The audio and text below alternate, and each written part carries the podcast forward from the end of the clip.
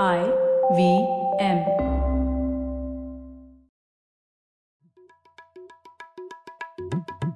भाई हम हिंदुस्तानियों को बतियाना बड़ा पसंद है।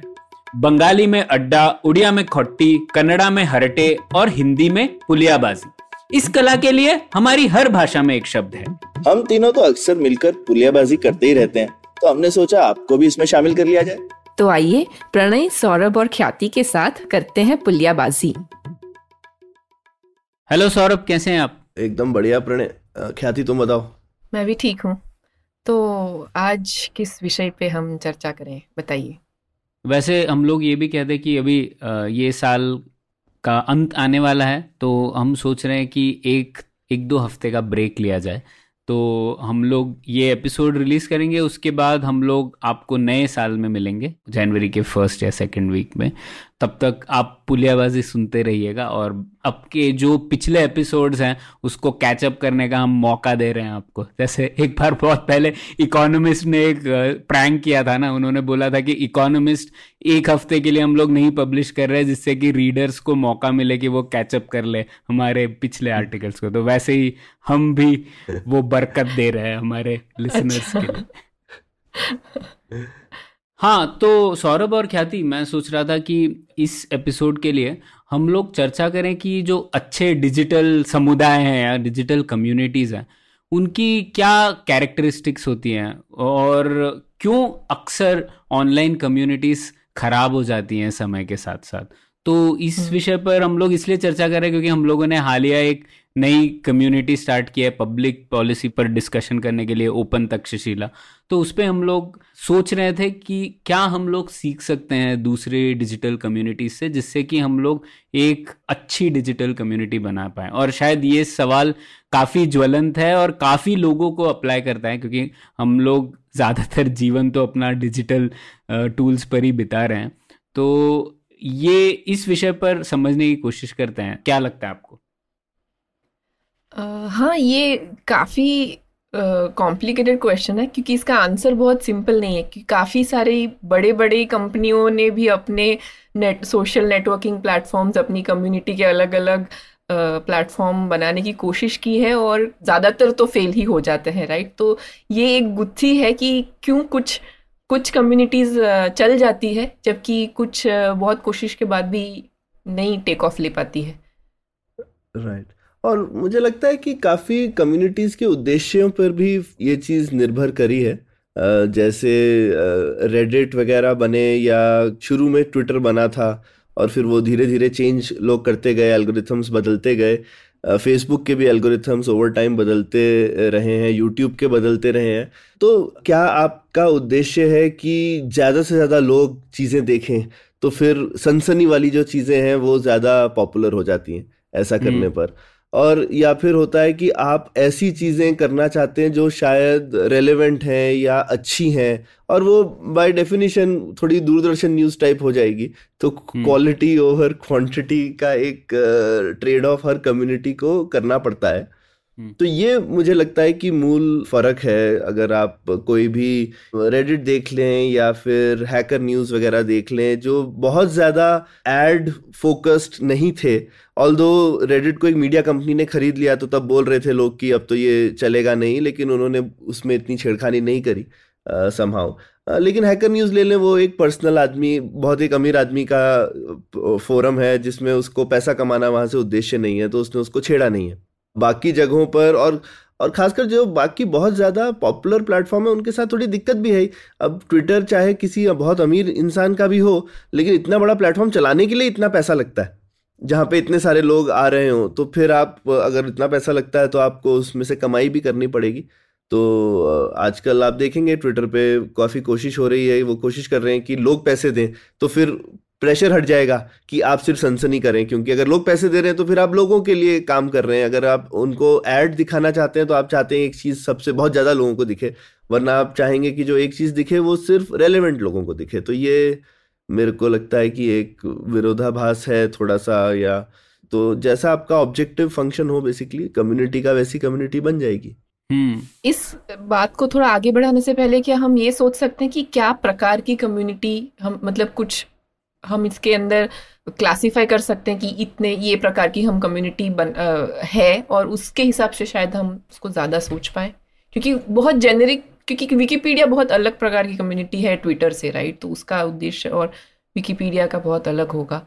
तो क्या आपके दिमाग में कुछ है कि ये चार प्रकार की कम्युनिटी होती है? नहीं, मुझे नहीं लगता इतना खास डिफरेंस है, क्योंकि जैसे फेसबुक पे कोई पेज बनाए आप या फिर, तो वो भी एक इन्फॉर्मेशन या नॉलेज शेयरिंग के लिए हो सकता है। ट्विटर को भी आज हम लोग अगर आप थियोरेटिकल टाइप से देखें तो आप दो चीज़ों में डिवाइड करेंगे, एक जिसमें जो चैट है वो प्रधान वैल्यू है उसकी, और दूसरा आप देख सकते हैं जिसमें कोई आप नॉलेज डिसेमिनेशन कर रहे हैं या किसी एक उद्देश्य के लिए आपने वो कम्युनिटी बनाई है। ये दो फर्क हैं, लेकिन हर चीज का दोनों प्रयोग हो सकता है, राइट? जैसे ट्विटर का आज हम लोग, मुझे नहीं लगता कोई भी कॉन्वर्सेशन के लिए यूज कर रहा है उसको, मतलब बहुत कम लोग यूज कर रहे हैं, जबकि दस साल पहले हम लोग कर रहे थे। एक्चुअली हम लोग खुले में बात कर रहे थे और कभी कभी जो भी मन में आया वो बोल दे रहे थे, और फिर बात करके सीखने की कोशिश कर रहे थे। अब कोई सीखने की कोशिश नहीं करता, बहुत कम लोग, ज्यादातर हम लोग ब्रॉडकास्ट कर रहे हैं या फिर नॉलेज शेयर कर रहे हैं। वैसे ही आप विकिपीडिया को देखें तो विकिपीडिया में उनका मेन ऑब्जेक्टिव तो है नॉलेज जनरेशन, लेकिन वो भी एक ऐसी कम्युनिटी है जिसमें कोई भी इंसान जाके कोई भी पेज बदल सकता है, और फिर वो एक मतलब कंसेंसस से वो लोग डिसाइड करते हैं कि कोई चेंज होना चाहिए नहीं, उनके एडिटर्स होते हैं वगैरह। और उनका एक विकिपीडिया टॉक पेज भी होता है जिसमें काफ़ी झगड़े होते हैं और फिर इवॉल्व होता है कि क्या चेंज होना चाहिए या नहीं। तो मुझे नहीं लगता इतना खास डिस्टिंक्शन है, पर आपको क्या लगता है? मेरे दिमाग में तो तीन प्रकार के ब्रॉड डिस्टिंक्शन बन रहे थे। एक है जो यूजर सेंट्रिक है, जैसे कि जो प्योर सोशल नेटवर्किंग है जिसमें मैं अपने हिसाब से अपनी मर्जी का कुछ भी बोल सकती हूँ, कुछ भी लिख सकती हूँ टाइप का एक प्लेटफॉर्म, जैसे कि ट्विटर। दूसरी तरफ मुझे लगता है कि एक नॉलेज सेंट्रिक प्लेटफॉर्म जैसे कि विकिपीडिया ले लिया, या जैसे अगर मूवी के स्पेसिफिक देखें तो आई एम डी बी ले लिया, जिसमें सिर्फ लोग इन्फॉर्मेशन के लिए जा रहे हैं। उसके आजू बाजू और भी चीज़ें हो रही है, लेकिन मैं आई एम डी बी पे उसके बारे में पढ़ने जाऊँगी या विकिपीडिया पे कोई विषय के बारे में देखने जाऊँगी। मैं दूसरे विकिपीडिया के, एटलीस्ट मैंने तो कभी एडिट नहीं किया है, सो पर आई एम डी बी में कोई भी किसी भी मूवी का पेज क्रिएट कर सकता है क्या? मुझे नहीं पता है, वो वो डिफरेंस होगा। अगर मतलब कमेंट करना अलग बात है, रेट करना अलग बात है, लेकिन कोई भी इंसान जाके कोई भी मूवी का पेज क्रिएट कर सकता है क्या? अगर वो हो तो वो विकिपीडिया जैसा होगा। हाँ, और तीसरा एक प्रकार मुझे लगता है जिसमें हम कोई सपोर्ट ग्रुप या कोई पर्टिकुलर टॉपिक की स्पेसिफिक कम्युनिटी बना रहे हैं, तो जहाँ कम्युनिटी और वो टॉपिक का जानकारी दोनों, जैसे कि पेरेंटिंग कम्युनिटी हो गई या किसी सपोर्ट ग्रुप की बात कर लेते हैं, जहाँ पे आप वहाँ उस लिए जाओगे क्योंकि आपको लगता है कि बाकी के लोग मतलब वो भी कुछ आपको यूजफुल इंफॉर्मेशन देंगे, बट वो इंटरेक्शन भी ज़रूरी है। तो आई थिंक वो बीच वाला है दोनों का, ऐसे मतलब ये मेरे दिमाग के डिस्टिंक्शंस हैं, ज़रूरी नहीं है कि इतना क्लियर हो। जैसे रेडिट अलाउ करता है, जो उन्होंने सब रेडिट का कॉन्सेप्ट लगाया हुआ है, तो वो एकदम कोई एक जैसा नहीं है। हर सब रेडिट में जो कम्युनिटी एडमिन होते हैं वो अपने सब रेडिट की जो एक तरह का कल्चर है वो सेट कर सकते हैं। तो क्योंकि आप चीज़ों को डिलीट एज ए एडमिन आप डिलीट कर सकते हैं, अप वोट कर सकते हैं, डाउन कर सकते हैं, तो आप किसी भी चीज़ की रैंकिंग एक तरह से एज ए कम्युनिटी एडमिन, और आप बाकी लोगों को भी कम्युनिटी एडमिन बना सकते हैं। तो अगर कुछ लोग कम्युनिटी बनाते हैं तो वो एक कम्युनिटी का कल्चर कंट्रोल कर सकते हैं, जो कि हमारे दिमाग में वैसा नहीं होता। जैसे ट्विटर जैसे प्लेटफॉर्म बहुत ओपन है, वहाँ पे कोई पुलिसिंग नहीं है, एक तरह से कोई एडमिन नहीं है जो आकर के बोलेगा कि ये तुम तुम ठीक से बात नहीं कर रहे हो, चलो बैठ जाओ। तो एक कोई कोई भी एक से पार्क के अंकल जी नहीं है जो पार्क का डेकोरम मेंटेन करते हैं। तो तो ये एक चीज है, हाँ। मेरे मुझे लगता है एक सब रेडिट अलाउ करता है, तो अंतर है। हाँ, बिल्कुल बिल्कुल। तो आपको वैसे मॉडरेशंस मिल सकते हैं। फेसबुक भी इसी तरीके का, एक फेसबुक ऐसे ओपन है जिसमें सब कुछ है, और अगर आप पेज बनाएं अपना, लेकिन फिर वो कम्युनिटी नहीं बनती, वो बहुत ही आइडेंटिफाई हो जाता है कि ये तो इस व्यक्ति का पेज है या कुछ है। तो तो इस तरह से मुझे लगता है कि छोटी छोटी जो चीज़ें हैं, आपने क्या एल्गोरिथम यूज़ किए हैं, क्या आपके रूल्स हैं। रूल बड़े सिंपल होंगे, लेकिन उनका ये सब उनकी जो आउटकम्स हैं वो बहुत ज़्यादा फ़र्क कर देती हैं एक कम्युनिटी को दूसरी से। हम्म तो ठीक है, मैं इसको इस तरीके से सोच रहा था। एक तो मुझे लगता है कि ये जैसे पेरेंटिंग कम्युनिटी वो ट्विटर पर भी बन सकती है और पेरेंटिंग कम्युनिटी फेसबुक पर भी बन सकती है या विकिपीडिया पर भी बन सकती है। तो एक है कि वो उद्देश्य डिजाइन नहीं है उसके लिए, वो प्योरली डिजाइन कुछ कुछ है पेरेंटिंग कम्युनिटी वो उसी के लिए डिजाइन है, या जैसे कि हेल्थ के स्पेसिफिक अगर आपको सपोर्ट ग्रुप्स चाहिए या रेडिट के अंदर हम कह सकते हैं कि वो कम्युनिटी उस हिसाब से चलती है। रेडिट के ऊपर बन सकते हो आप, डिस्कॉर्ड के ऊपर बना सकते हो आप, डिस्कोर्स के ऊपर बना सकते हो, तो कई सारी चीजों के ऊपर आप बना सकते हो। तो उद्देश्य क्या है उसको आप ध्यान में रख के एक्चुअली कई सारे टूल्स यूज कर सकते हो वो उद्देश्य पाने के लिए डिजिटल कम्युनिटी में। तो ठीक है, मेरे हिसाब से मुझे लगा, मैं जब इस बारे में सोच रहा था तो मुझे लगा एक ट्राइलेमा है। ट्राइलेमा मतलब हम लोग जैसे अक्सर डिस्कस करते हैं कि तीन मुद्दे होते हैं और उनमें से किसी भी डिजाइन को आप हासिल का प्रयोग करें तो आप दो ही उद्देश्यों की प्राप्ति कर सकते हैं, ना कि सब तीनों की।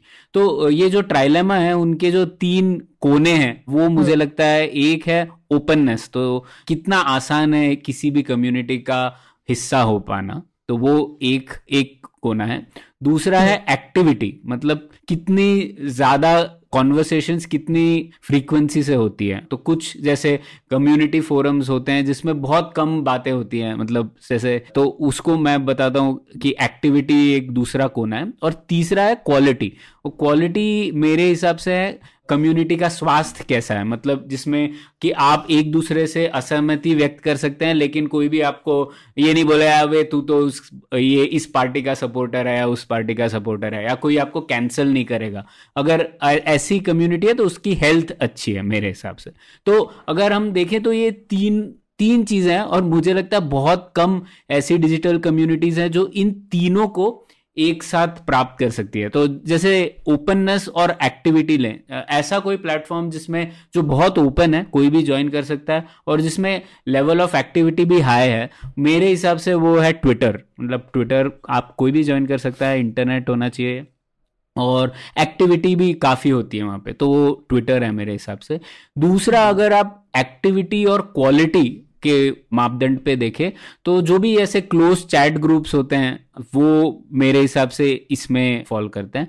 और तीसरा जो ओपननेस और क्वालिटी, मतलब कोई भी ज्वाइन कर सकता है लेकिन और क्वालिटी भी हाई है लेकिन उसमें एक्टिविटी कम होती है, वो है टूल सपोर्ट फोरम्स। तो जैसे आप हर टूल का एक डिस्कोर्स पेज होता है वगैरह, तो उसमें क्वालिटी काफ़ी हाई होती है, लोग आपको हमेशा हेल्प करते हैं और ओपन भी होता है, कोई भी ज्वाइन कर सकता है लेकिन उसमें एक्टिविटी कम ही होती है। ऐसे ओपन सोर्स टूल्स मैं काफ़ी यूज़ कर रहा हूँ तो उसमें तो कम एक्टिविटी होती है लेकिन ओपननेस होता है, जबकि ट्विटर में ओपननेस और एक्टिविटी है लेकिन क्वालिटी काफ़ी कम हो गई है ओवर टाइम। और क्लोज चैट ग्रुप्स होते हैं उनमें एक्टिविटी और क्वालिटी होती है आ, लेकिन कुछ ग्रुप्स में होती है लेकिन ओपननेस नहीं होती है क्योंकि बाय डेफिनेशन वो क्लोज कर देते हैं। तो बोलेंगे अगर आपने कोई कोर्स कंप्लीट किया होगा तो ही आप ज्वाइन कर सकते हैं, या आपने कोई आ, कुछ पैसा देना पड़ता है तभी आप ज्वाइन कर सकते हैं। और इनमें अगर मैं देखूँ कि कोई कुछ ऐसे कौन सी डिजिटल कम्युनिटीज है जो इन तीनों को सफिशिएंटली मीट करती हैं, इन तीनों क्राइटेरिया को, मुझे लगता है विकिपीडिया और हैकर न्यूज और शायद कुछ सब रेडिट्स इस कैटेगरी में आते हैं। आप लोगों को क्या लगता है?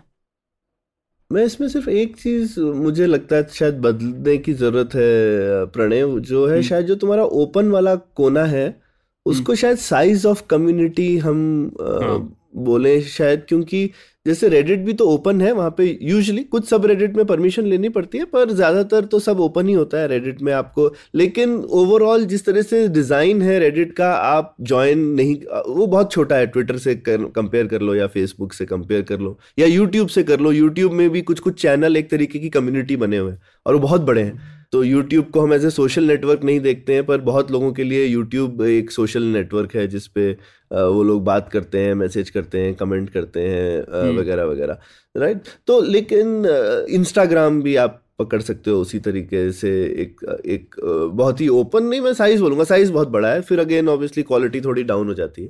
तो ये मुझे लगता है कि शायद एक कहीं पे साइज़ और क्वालिटी का ट्रेड ऑफ तो है ही, बहुत ज़्यादा साइज होगा तो क्वालिटी में फ़र्क आएगा। उसमें मैं सिर्फ ये बोलूँगा शायद रेडिट ने ये कर रखा है कि एक ठीक ठाक बड़े साइज़ में वो क्वालिटी मेंटेन कर लेते हैं बहुत हाई एक्टिविटी के साथ, क्योंकि वहाँ पर जो वो क्यों होता है, क्योंकि रेडिट का जो फ्रंट पेज है वो अलग अलग सब रेडिट्स के पॉपुलर पोस्ट को सरफेस करता है ऑन द फ्रंट पेज, और वो फ्रंट पेज पे क्या डालता है उससे सब रेडिट्स की मेंबरशिप ड्राइव होती है। तो ये एक बड़ी यूनिक चीज है। आप कहीं पे अलग से एक डिस्कॉर्ड चला रहे हैं तो भाई वो जंगल में मोर नाचा किसने देखा, या कोई टेलीग्राम चैनल चला रहा है कोई, और टेलीग्राम चैनल काफी सारे ओपन होते हैं, आप चाहें तो उसके लिंक को जाके ज्वाइन कर सकते हैं, पर डिस्कवरेबिलिटी की प्रॉब्लम है ना कि आप किसी को पता कैसे चलेगा कि मुझे ज्वाइन करना है। तो जो वो एक डिस्कवरी है वो रेडिट ने क्रैक की हुई है with the Reddit front page कि भाई वहां मैं दस ही लिंक दिखा सकता हूं तो क्या दिखाऊंगा, और हाँ। उसकी जो वो क्वालिटी है वो किस तरह से दिखाता है, फिर वो लोग जाते हैं वहां पे वो पढ़ते हैं तो उनको लगता है अरे ये तो अच्छी कम्युनिटी लग रही है तो मैं ज्वाइन कर सकता हूँ। तो कम्युनिटी फ्रेश भी रहती है, यही नहीं कि वही पुराने पचास सौ लोग हैं जो कि स्टेल हो गए हैं, और नया ब्लड आता रहता है तो कम्युनिटी रिजुविनेट होती रहती है। मेरे हिसाब से वो पुराने ही लोग रहेंगे तो क्या कम्युनिटी में में डायनेमिज्म नहीं रहेगा।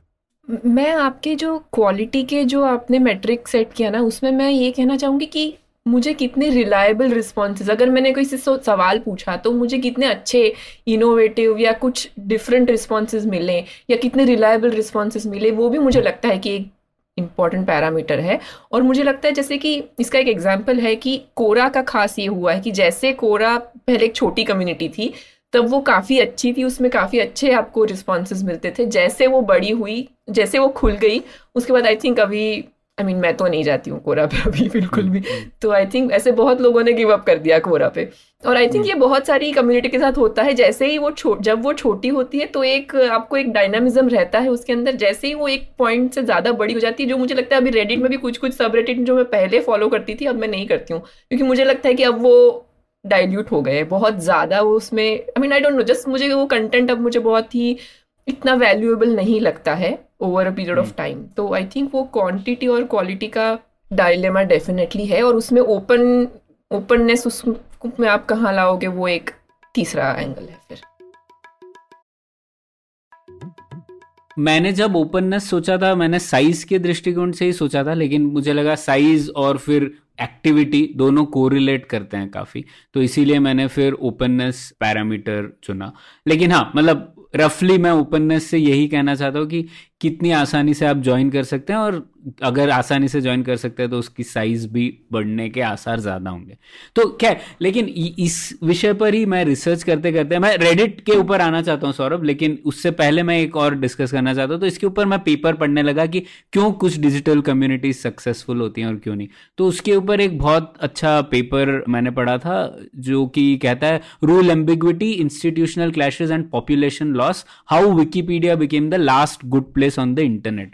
तो ये बड़ा ही दिलचस्प पेपर है, काफी अच्छी जर्नल में, कैम्ब्रिज की जर्नल में, जिसमें उन्होंने शायद अमेरिकन पॉलिटिकल साइंस रिव्यू ही है, जिसमें उन्होंने काफ़ी विकिपीडिया का डेटा उनको मिला और उस पर उन्होंने इन्वेस्टिगेट किया कि किस तरीके से विकिपीडिया में जो अभी कल्चर बना है वो बना। तो उनका वैसे मैं विकिपीडिया के बारे में बता दूं ब्रीफली जिस पहले कि हम लोग समझ लें, तो विकिपीडिया में आप एक अकाउंट बना के कोई भी पेज एडिट कर सकते हो, और वो पेज जनरली क्या होता है आप पेज एडिट करोगे और अगर आपने कुछ बकवास लिखा है तो एक कम्युनिटी ऑफ एडिटर्स होती है जो कि वो उसे रिवर्स कर देगी वो चेंज को। तो एकदम ओपन है वो, मतलब इससे ज्यादा ओपन कुछ नहीं है। आप ट्विटर का एल्गोरिथम थोड़ी ना चेंज कर सकते, लेकिन आप विकिपीडिया पे कंटेंट चेंज कर सकते हो। तो वो लोग उसमें भी ये करते हैं, अब कुछ बहुत कंट्रोवर्सी हो गई तो उस पेज को वो प्रोटेक्ट कर देते हैं कुछ समय के लिए, लेकिन अगर प्रोटेक्टेड नहीं है तो ज्यादातर पेज ओपन रहते हैं।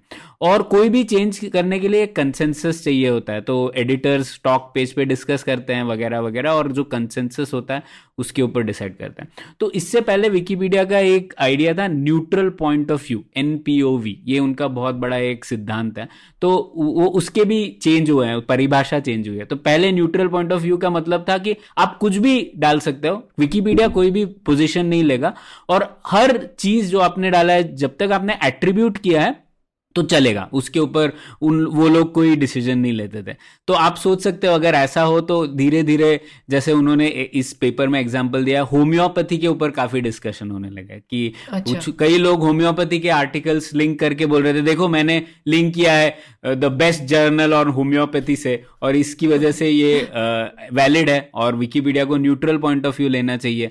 तो ये चलता रहा, तो धीरे धीरे विकिपीडिया की क्वालिटी डिग्रेड होने लगी। पर उसके बाद उन्होंने एक प्रिंसिपल लाया जिसमें ये जो न्यूट्रल पॉइंट ऑफ व्यू का अर्थ क्या है इसमें ही उन्होंने बदलाव लाया, और अभी हम लोग देखते हैं कि विकिपीडिया की क्वालिटी अभी भी ठीक है, मतलब इतनी बड़ी कम्युनिटी है, इतने लोग हैं उसमें, फिर भी लेकिन Wikipedia is largely reliable on a lot of things. तो ये एक दिलचस्प बात है। और कैसे उन्होंने हासिल किया, तो इस पेपर में उन्होंने जो फिलॉसफी बोली है, उन्होंने बोला है कि जनरली हम लोग जब किसी कम्युनिटी की एवोल्यूशन देखते हैं या इंस्टीट्यूशन की, तो हम लोग देखते हैं कोई एक्सोजेनस शॉक है क्या, और हम लोग सोचते हैं कि कोई एक्सोजेनस शॉक की वजह से ही बदलाव आते हैं, है ना, मतलब बाहर से किसी ने प्रेशर डाला, पैसा डाला, नहीं डाला, या फिर आप जैसे बोल रहे थे रेडिट के जो मीडिया कंपनी बायर थे उन्होंने खरीदा फिर भी उन्होंने प्रेशर नहीं डाला, उसकी वजह से एक कल्चर बनता है। लेकिन इस पेपर में वो बोलते हैं कि कुछ चेंज एंडोजेनसली भी हो सकता है, और विकिपीडिया एरिया में जो ये बदलाव आया वो धीरे धीरे आया, एकदम नहीं आया, लेकिन वो एंडोजेनसली हुआ, एक्सोजेनसली नहीं हुआ।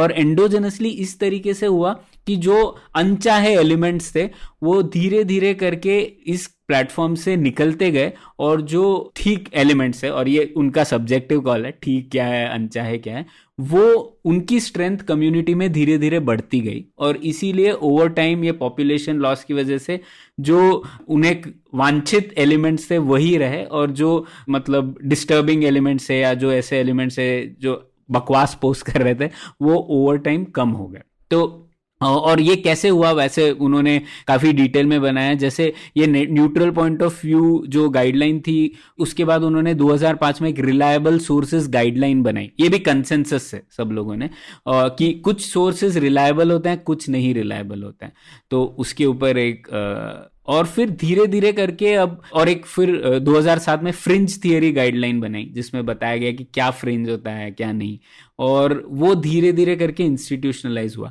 तो अब आप विकिपीडिया पे देखेंगे एक्चुअली उन्होंने क्लासिफाई किया है कि कुछ कुछ ऐसे सोर्सेज होते हैं जो कि रिलायबल नहीं है, और उनको अगर आप साइट करेंगे तो वो आप आपकी पॉइंट्स मतलब वो माने नहीं जाएंगे। जैसे डेली मेल है, टैबलॉइड है ब्रिटिश मेल, पहले लोग बहुत साइट करते थे उसको और कुछ भी उल जलूल पोस्ट करते थे, लेकिन अब वो हो गया है कि इस तरीके के कुछ हैं सोर्सेज जो कि कंसेंसस से स्थापित किए गए हैं कि ये वैलिड सोर्सेज नहीं है, और अगर आप इसको साइट कर रहे हैं तो आपको और भी चीजें साइट करनी पड़ेंगी। तो अभी तकरीबन अड़तीस ऐसे सोर्सेज हैं जो कि इसमें लिस्ट किए गए।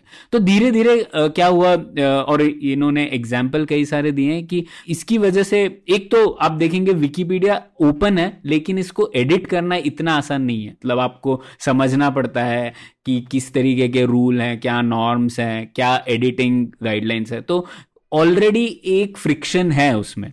तो जो कमिटेड फॉलोअर है वही जाके बदलता है, क्यों ओपन है लेकिन फिर भी थोड़ी फ्रिक्शन शायद किसी कम्युनिटी में ऐड करना अच्छी बात है, बुरी बात नहीं है, इससे एक लेसन आप समझ सकते हैं। एडिट कोई क्यों करेगा, क्यों करता है एडिट कोई नहीं, एडिट लोग इस पैशनेट होते हैं इसीलिए करते हाँ, हैं। तो आई थिंक वो इंट्रिंसिक मोटिवेशन वाले लोग जाके एडिट करते हैं क्योंकि उसका कोई डायरेक्ट रियल वर्ल्ड बेनिफिट नहीं है, शायद ये एक उसका एडवांटेज है। शायद हम हर चीज़ में काफ़ी बार हम इंसेंटिव दे देते हैं कि कुछ मिलेगा या आपका मतलब कुछ पॉइंट्स मिलेंगे या कुछ बढ़ेगा आपका तभी आप जाके कुछ चीज़ में पार्टिसिपेट करो। मुझे लगता है क्या क्या इसमें क्योंकि लोग इंट्रिंसिकली जिनको इंटरेस्ट है उस विषय में उसको सही रखने में वो ही कर रहे हैं, क्या उसकी वजह से ये फायदा हो रहा है? नहीं, पर ख्याति शायद वो मोनेटाइज नहीं है लेकिन फिर भी वो इंसेंटिव तो बन जाता है, क्योंकि अभी भी लोग लोग तो अपने रेज्यूमे में लिखते हैं I am a Wikipedia editor या मैं विकिपीडिया का पार्ट हूँ, और वो एक करेंसी है जो कि काफी लोग उसका प्रयोग भी करते हैं। तो नॉन, जैसे हम लोगों ने पिछले एपिसोड में डिस्कस किया था ब्लड के ऊपर ना, ये नॉन मॉनेटरी इंसेंटिव तो बन ही जाता है, तो वो है। हाँ ठीक है, मतलब इंसेंटिव तो है पर अलग प्रकार का इंसेंटिव है। हाँ लेकिन ख्याति वो अलग प्रकार का इंसेंटिव वो अवांछित लोगों के पास भी है, है ना, उनके पास उनके पास सेम हाँ। ही है इंसेंटिव, लेकिन आप उनको फिर कैसे उसमें घुसने से रोक रहे हो ये तो देखना है काफी, और वो बहुत अलग अलग तरीके के हो सकते हैं। आई मीन किसी कल्ट से हो सकते हैं, किसी गवर्नमेंट से हो सकते हैं। विकिपीडिया की इन्फॉर्मेशन चेंज करने का बहुत लोगों को मन होगा, लेकिन आप फिर भी कैसे उस चीज को आप रोको, ये बहुत बड़ी बात है विकिपीडिया ने जो अकम्प्लिश किया हुआ है।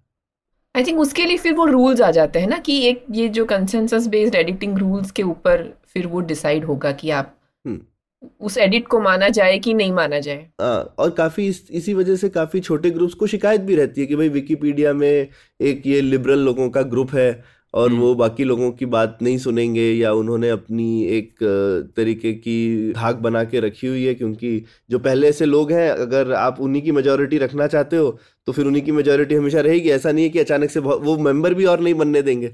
तो ये एक तरीके की ओलाइगोक्रेसी हो जाती है, डेमोक्रेसी नहीं है।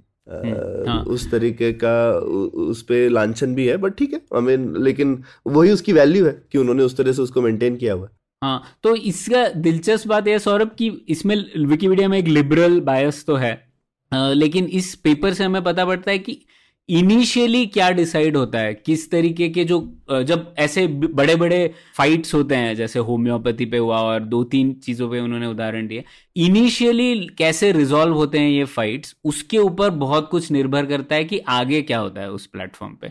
तो क्योंकि इनिशियली ये चीजें हुई और एक बायस एस्टेब्लिश हुआ तो एक तरीके का आउटकम आया। तो इसका मतलब ये नहीं है कि विकिपीडिया बहुत मतलब विकी एक अलग विकिपीडिया भी बन सकता है जिसमें टोटली ऑपोजिट वैल्यूज हो, आ, लेकिन ये शायद है हमारे वैल्यूज से मैच करता है जो विकिपीडिया में है लार्जली, तो हम लोग कहते हैं कि ये अच्छा है। लेकिन हाँ, काफी लोगों को लगेगा जो बहुत ही कंजर्वेटिव वैल्यूज वाले होंगे उन्हें शायद लगेगा कि विकिपीडिया एक अच्छी कम्युनिटी नहीं है, और वो भी ठीक है। लेकिन इस तरीके से ये जानना जरूरी है कि किस तरीके से वो डिजिटल कम्युनिटी बनी है, और लार्जली मुझे लगता है ज्यादातर विषयों पर फिर भी विकिपीडिया एक उनकी क्वालिटी बढ़ी है ना कि घटी है। जबकि साइज से आप लोगों ने जैसे कहा था क्वांटिटी क्वालिटी ट्रेड ऑफ में, जैसे ही क्वांटिटी बढ़ेगी क्वालिटी का कम होना शायद लाजमी है, लेकिन ये नहीं हुआ है विकिपीडिया में। हुँ, हुँ.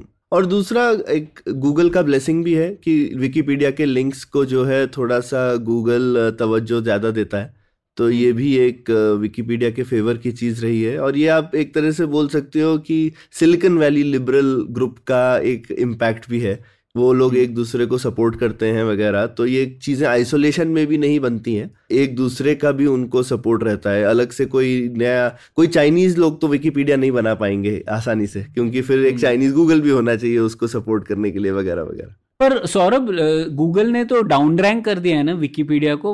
अभी विकिपीडिया जैसे पहले फर्स्ट सर्च रिजल्ट आता था काफी चीजों में, लेकिन अभी कभी भी नहीं आता है फर्स्ट सर्च रिजल्ट। तो ऐसा हाँ, नहीं अभी क्या, लेकिन लेकिन बहुत साल हाँ पर बहुत साल उन्होंने उसको नंबर वन रखा हुआ था, जिसकी वजह से उसको काफी फर्क पड़ा हो सकता है। हाँ ठीक है, तो ये एक तरीके की चीज थी। अब मैं रेडिट पे आता हूं, तो एक और मैंने पेपर पढ़ा जिसमें उन्होंने बोला था कि जो शर्मसार करने की चीज होती है, क्या उस तरीके से आप एक अच्छी कम्युनिटी बना सकते हैं कि नहीं, तो ऑनलाइन शेमिंग।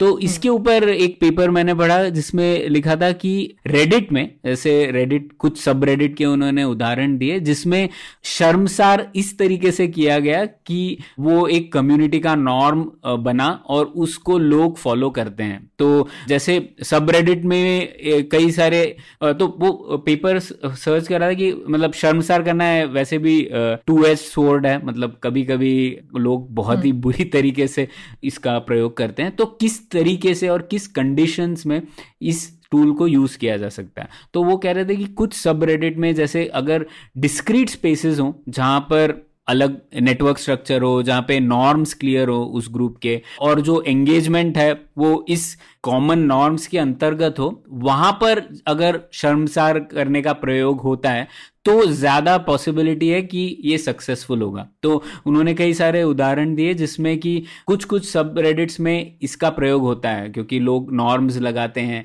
आपने कहा लोगों के एक कम्युनिटी होती है जो कि बताती है कि किस तरीके से आप डिसएग्री कर सकते हो वगैरह वगैरह। तो उस वजह से कुछ चीजों पर ये शर्मसार करने वाली चीज भी काम कर सकती है, लेकिन कई चीजों पे और कई ऑनलाइन कम्युनिटी पे ये जो शर्मसार करने वाली बात है वो जल्दी खराब कर देती है कम्युनिटी को, क्योंकि लोग सीधे इंसान को अटैक करने लग जाते हैं या फिर इंसान को कैंसिल कर देते हैं। उन्होंने चार साल पहले क्या बोला था किसी विषय पे वो ले आते हैं। तो इन ज़्यादातर जो ओपन कम्युनिटीज होती हैं जिसमें एक इंसान का दूसरे इंसान से एक्चुअली कोई कम्युनिटी फीलिंग नहीं होता है, उसमें शर्मसार करने वाली बात ठीक से काम नहीं करती, लेकिन किसी किसी कम्युनिटीज में ये काम कर पाती है। तो ये भी मुझे बड़ा दिलचस्प लगा। और शायद इसमें एक रिलेटेड चीज़ है ना कि वो कम्युनिटी ज़्यादा अनोनिमस है कि रियल नेम्स यूज़ कर रही है, ये भी आई थिंक एक पार्ट है। रेडिट uh, में तो जैसे ज्यादातर लोग रियल uh, नेम हाँ, नहीं यूज करते, फिर भी वो ठीक है। तो मुझे हाँ, भी लगता था पहले अनोनिमस और रियल ये बहुत बड़ा डिस्टिंक्शन है कि मैंने असली इंसान का नाम दिया है, तो लेकिन एक्चुअली हाँ, उल्टा ही लगता है ऐसे। मतलब ये शायद कोई फैक्टर, इतना बड़ा फैक्टर नहीं है कि इंसान हाँ, रियल नेम। मैं इसमें कुछ कहना चाहती हूँ। तो जब मैं, मुझे याद है जब मैंने कोरा से रेडिट का ट्रांजिशन किया था, तो मैं मैंने सोचा था कि मुझे क्यों पसंद आ रहा था। एक्चुअली कोरा में एक पॉइंट के बाद ये हो गया था कि जो कुछ स्टार कंट्रीब्यूटर थे उनका कंटेंट बड़ा ऊपर आ रहा था, तो आप बार बार उन कुछ प्रकार, अगर आप हिस्ट्री का कुछ फॉलो कर रहे हो तो कुछ लोगों के नाम ही आप सुनोगे। तो एक प्रकार का पर्सन सेंट्रिक आंसर्स होने लगे थे कि वो ज़्यादा अपवोट होंगे वगैरह हो रहा था। जबकि जब मैं रेडिट पे आई तो मुझे ऐसा लगा कि क्योंकि सब लोगों के नाम ऐसे ही कुछ उल्टे पुल्टे से होते हैं, तो कोई इतना, मतलब एटलीस्ट ज़्यादातर लोग तो याद, बाद में बहुत दिन आप टाइम स्पेंड करो उसके बाद फिर आपको याद रह जाता है कि अच्छा ये यूज़र तो फल, आप अब उस यूज़र की भी प्रोफाइल आपके दिमाग में बनने लगती है, बट शुरू में नहीं बनती है। तो उसमें आपका कंटेंट किसने लिखा है उसके ऊपर वो अपवोट नहीं होता है, वो कंटेंट के हिसाब से अपवोट होता है। अगर आपको किसी का कमेंट पसंद आया, आपको किसी ने जो शेयर किया है वो पसंद आया, तो आप आप उसको अपवोट करते हो, राइट। तो मुझे ऐसा लगा कि वो कंटेंट इम्पॉर्टेंट है रेडिट में, जबकि कौन उसे डाल रहा है वो इतना इम्पॉर्टेंट नहीं है, जो चीज़ मुझे एक तरीके से अच्छी लगी रेडिट के बारे में। हाँ, और हैकर न्यूज़ के बारे में भी यही लागू होता है। दोनों हैकर न्यूज़ और रेडिट में अपवोट डाउनवोट करते हैं यूज़र्स, और ज़्यादातर हैकर न्यूज़ में जो नाम रहते हैं वो अनोनिमस रहते हैं, लेकिन क्वालिटी ऑफ डिस्कशन बहुत अच्छा रहता है, बहुत उम्दा रहता है कई विषयों पर। तो ये भी है। तो और इसके बाद मैं और एक और पेपर पढ़ने लग गया कि जो ये शर्मसार करने वाली बात है वो नैतिक चीज़ कब होती है, तो उसके भी कई सारे फिलोसॉफिकल पेपर्स हैं, और उसमें लिखते हैं कि मॉरली परमिसिबल तब होती है शेमिंग जब वो प्रोपोर्शनल हो, जब वो ज़रूरत हो उसकी, जब मतलब और कोई ऑल्टरनेटिव्स ना काम आए तभी यूज़ हो। तीसरा, आप यूज़र की प्रिवेसी को रिस्पेक्ट करें, मतलब आप उनकी पिछले, उनके पास्ट को आप ना उछालें। चौथा, वो नॉन अब्यूजिव हो, और पांचवा हो वो री इंटीग्रेशन के और एम कर रही हो, मतलब अगर आप वो इंसान के ऊपर परमानेंट आप स्टिग्मा नहीं लगा रहे हो। अगर वो इंसान बोलता है मैं माफ़ी मांगता हूँ, तो आप उसे वापस उस कम्युनिटी में लाना चाहते हो। तो आप देखेंगे ये पांच चीज़ें मोस्ट ऑनलाइन कम्युनिटीज़ में शायद इनमें से दो कंडीशंस भी पूरी नहीं होती, और इसीलिए शर्मसार करने वाली टेक्निक अक्सर फेल ही होती है। आ, लेकिन कुछ कुछ जगह पर ये काम भी कर जाती है, तो ये बड़ी दिलचस्प बात है। शर्मसार वाले में ये हो जाता है ना कि लोग फिर चुप हो जाते हैं, जो फिर जो उस कम्युनिटी के डोमिनेंट आइडिया से अग्री नहीं करते होंगे वो बस चुप हो जाएंगे और वो साइड में जाके दूसरी कम्युनिटी बनाएंगे। तो इसकी वजह से सब रेडिट में मुझे ये भी होता है कि ज़्यादातर सब Reddit over a period of time echo chamber बन जाते हैं कि इस सब रेडिट में ये इस चीज़ पे ये बात बोल सकते हैं, दूसरे सब रेडिट में कुछ और, तो तुम्हें क्या पोस्ट करना है उस हिसाब से पोस्ट करो। तो एक्चुअल कॉन्वर्जेशन एक पॉइंट के बाद फिर नहीं हो रहा है, क्योंकि आप सब लोग जो आप अग्री कर रहे हो उसी पे बात हो रही है, और वो शेमिंग का ही शायद नतीजा है। इस मामले में ट्विटर में तो आप कम्युनिटी बना ही नहीं सकते ना प्रणय, मतलब वो बन जाती है एक तरह से, लेकिन जिसको कहते हैं एक डिजिटल पब्लिक स्क्वायर है जहाँ आप किसी की भी कन्वर्सेशन में मुंह घुसा सकते हो या देख सकते हो, झांक सकते हो, बोल सकते हो। जबकि बाकी जगहों पे तो एक्चुअल प्रॉपर कम्युनिटी, एक डिस्टिंक्शन बहुत कम है ट्विटर पे कि एक पर्टिकुलर कम्युनिटी होती है, पर वो बन जाती है क्योंकि अलग अलग समूह तो बन ही जाएंगे कन्वर्सेशन से, इतने सारे लोग एक साथ तो बोल नहीं सकते। तो ये भी एक शायद आर्किटेक्चर का फर्क है कि एक बड़ी कन्वर्सेशन है, टॉपिक्स के अराउंड कन्वर्सेशन है, तो ये भी मुझे लगता है कि एक आर्किटेक्चर जो है सोशल नेटवर्क्स का, इन चीज़ों पे बहुत फर्क पड़ता है, और टेक्स्ट वर्सेस इमेजेस या वीडियो, इन चीज़ों का भी बहुत फर्क है ना। हाँ, नहीं तो सौरभ इसमें ही जैसे ट्विटर भी अब कम्युनिटीज बनाने की कोशिश कर रहा था ना, तो वो उसी तरीके से छोटे ग्रुप्स बनाने की कोशिश कर रहा था जिसमें क्लोज नेटवर्क स्ट्रक्चर, वो नहीं चला, चला नहीं। हाँ, क्योंकि लोग ट्विटर नहीं आते उस काम के लिए, उस काम के लिए लोग दूसरी जगहों पर जाते हैं। हम्म तो वो बड़ी दिलचस्प बात है कि किस तरीके से अलग अलग चीज़ें काम करती हैं। और लेकिन मुझे लगता है कि शेम का कुछ ना कुछ हिस्सा तो है। ऐसा जनरली हम लोग उसे एक नेगेटिव रूप से ही देखते हैं और देखा जाना चाहिए, लेकिन अगर आपको कम्युनिटी हेल्थ बनानी है और उसे ओपन भी रखना है तो आपको ठीक से समझना पड़ेगा कि किस तरीके से आप उसका प्रयोग करेंगे कि लोगों को ऐसा ना महसूस हो जैसा ख्याति कह रही थी कि वो चुप ही हो जाए, लेकिन आप उनकी किस तरीके से वो इंटरेक्ट कर रहे हैं, उसकी क्या त्रुटि है उनकी सोच में, अगर उसे आप पॉइंट नहीं करेंगे तो आपकी कम्युनिटी हेल्थ बहुत जल्दी से डिग्रेड कर जाएगी। वो बात भी सही है। बेसिकली लोगों को लगना चाहिए कि मैं बाकी समाज में मेरी इज्जत बनी रहे, जिसको बोलते हैं, तो कम्युनिटी लिटरली समाज है। तो अगर आपको नहीं लगता कि आप आप एकदम ही बेशरम हो जाओ, जैसा ट्विटर आजकल है, राइट, वहाँ पे लोग केयर नहीं करते हैं, लोगों को समझ लगता है कि मैं बेशरम हो सकता हूँ, तो आप इतनी मोटी चमड़ी के बेशरम हो जाए तो फिर तो कोई बदतमीजी वाली जगह हो गई ना, तो कोई तमीज तहजीब बची नहीं कम्युनिटी में, तो फिर डिस्कोर्स जो है वो नीचे ही चला जाएगा। हाँ, और उसका एल्गोरिथम भी ऐसा है ना कि वो उस प्रकार के डिस्कोर्स को ही ज्यादा एम्प्लीफाई कर रहा है, वो वो भी उसका आर्किटेक्चर है एक तरीके से, तो जो जितना ज्यादा चिल्लाएगा उतना वो ज्यादा एम्प्लीफाई होगा। तो इसमें एक जो कॉन्सेप्ट है हम लोगों ने पहले भी डिस्कस किया था रेफरेंस नेटवर्क का, वो लागू होता है। रेफरेंस नेटवर्क मतलब वो नेटवर्क मेरा जिसमें जो मुझे मैटर करता है और जिसमें मैं अच्छा दिखना चाहता हूँ। तो जैसे मेरे नेटवर्क में आप दोनों आए कि मैं आपके सामने अच्छा दिखना चाहता हूँ, है ना। तो इसमें जैसे क्लोज्ड अगर नेटवर्क स्ट्रक्चर हो, जैसे सब रेडिट्स में होता है वगैरह, तो ओवर टाइम वो आपका रेफरेंस नेटवर्क बन जाता है। आप उसमें एक्चुअली अच्छा दिखना चाहते हो, और अगर मैंने उसमें आपको शेम किया ठीक से तो शायद आप को समझ में आता है कि यार ये मैं अच्छा दिखना चाहता हूँ इसमें, तो मैं इसके जो नॉर्म्स हैं उसे फॉलो करूंगा। अब अगर नॉर्म कुछ ज्यादा ही सख्त हो तो वो इको चेम्बर हो जाएगा, लेकिन अगर नॉर्म में सिर्फ ये रेस्ट्रिक्शन है कि आप बेतुकी बात नहीं कर सकते या एकदम ही मिस, तो आप कम्युनिटी डिसएग्रीमेंट मेंटेन कर सकते हो। लेकिन अक्सर क्या होता है, जैसे ट्विटर वगैरह आपने एग्जाम्पल दिया, इसमें कोई रेफरेंस कम्युनिटी नहीं है, तो आपको लगता है कि मुझे रेफरेंस कम्युनिटी मतलब मैं सिर्फ सेंसेशनल और सनसनीखेज बातों से ही और अपना पॉपुलर हो सकता हूँ। तो ये भी एक बात है क्लोज्ड वर्सेस ओपन में फर्क।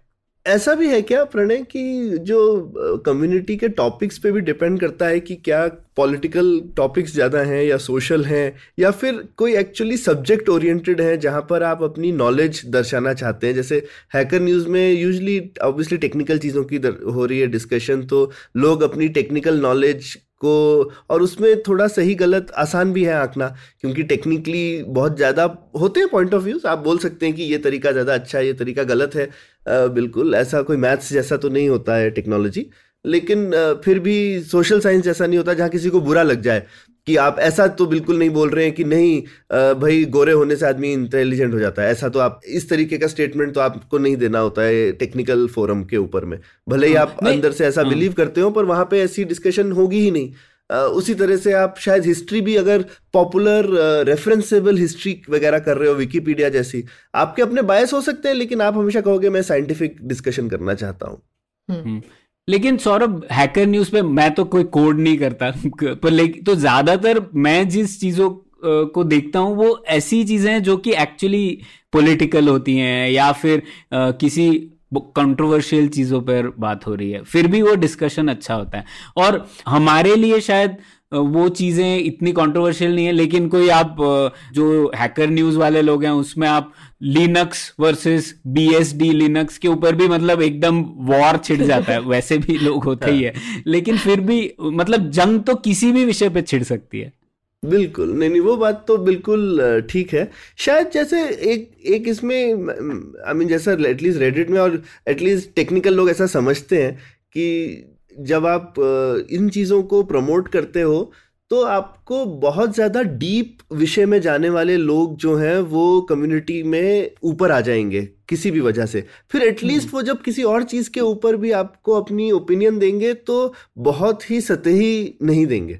तो सब लोग बराबर नहीं है कम्युनिटी में ना, क्योंकि कम्युनिटी किसी नॉलेज के अराउंड भले ही वो किसी और चीज़ पे दें, लेकिन अब आपको सब्जेक्ट मैटर एक्सपर्ट्स हैं जो कि एटलीस्ट किसी चीज़ के बारे में तो बहुत डीपली सोचते हैं, हो सकता है किसी चीज़ के बारे में वो गलत हो सकते हैं, लेकिन उनको आदत है किसी चीज़ में तो डीपली सोचने की, और वो कम्युनिटी एनकरेज कर रही है कि जो थोड़े से डीप सोचने वाले हैं या जिनको थोड़ा एक्सपर्टीज़ है किसी सब्जेक्ट में, वो अपने आप कम्युनिटी के बोलो कि थोड़े नेता टाइप बन जाते हैं।